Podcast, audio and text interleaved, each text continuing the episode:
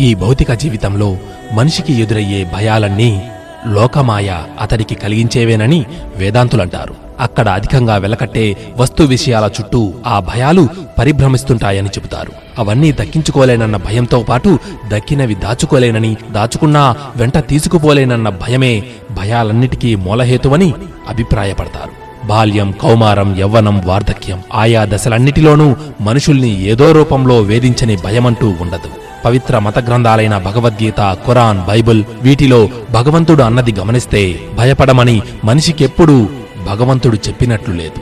ఇహలోక జీవనంలో మాయా ప్రభావాన్ని అధిగమించడానికి ఆశ్రయించామన్నాడు కాని భగవంతుడు తనకు భయపడమనలేదు. సమభావనతో సుఖదుఖాలకు అతీతంగా ఉండగల వ్యక్తులే తనకు ప్రీతిపాత్రులని అంటాడు. సంకటాల్లో చిక్కుకున్నప్పుడు నిరాశ నిస్పృహలు నీరుగారుస్తున్నప్పుడు ఆ ఒడిదుడుకులన్నీ అధిగమించేందుకు ఉపాయాలు చెబుతానంటాడు గాని భయాలు తొలగిస్తానని అనలేదు. భయంతో దేవుణ్ణి నమ్మవద్దు అన్నాడు గౌతమ బుద్ధుడు అటువంటప్పుడు దేవుడనే నమ్మకానికే పునాదులు ఉండవన్నాడు. దేవుణ్ణి నమ్మనివాడే నాస్తికుడు అనుకోవద్దన్నారు వివేకానందులు ముక్కోటి దేవతలను మొక్కే ముందు తన మీద ఉన్న నమ్మకాన్ని ముందుగా మనుషులు బలపరుచుకోవాలని ఆయన సూచిస్తారు. పర్షియన్ వేదాంతి జలాలుద్దీన్ దేవుడు మనిషినెప్పుడూ ప్రేమించమనే అంటాడు కాని తనకు భయపడమని చెప్పేవాడు కాదని ప్రేమ ఒక్కటి తనకు సరిపోతుందని ఆయన మనుషులకు విజ్ఞప్తి చేస్తాడని తన మస్నవీలాలో వ్యాఖ్యానిస్తాడు. విశ్వకవి రవీంద్రుడు భగవంతుడి నుంచి భయరహిత చిత్తాన్ని మాత్రమే కోరుకున్నాడు. దేవుడు ఉన్నాడనే నమ్మకం గల మనుషులే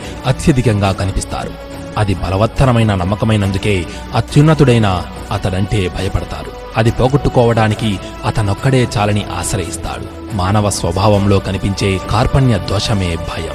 అది మనుషుల్లో అభద్రతాభావం అసంతృప్తి అత్యాశలకు కారణమవుతుంది. మరో మనిషిని భయపెట్టి తన దారికి తెచ్చుకోవాలనే తాపత్రయాన్ని పెంచుతుంది.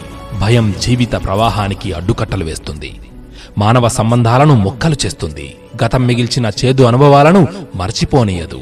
అంతేకాదు వర్తమానంపై శ్రద్ధ పెట్టనీయదు. భవిష్యత్తును భయంకరంగా చూపిస్తుంది. భయంతో లక్ష్యాలు సిద్ధం చేసుకున్నప్పుడు మనుషులెప్పుడూ వాటిని చేరుకోలేరు. భయం పుట్టించేవి అనిపిస్తున్నప్పుడు ఆ విషయాలపై మోకరెళ్ళడం మానుకోవడం వారికి ఎంతైనా అవసరం. దేవుడు తమలోనే ఉన్నాడనే నమ్మకం ఉండటమే భయరాహిత్యం. భయం లేకుండా జీవించటమే స్వేచ్ఛ.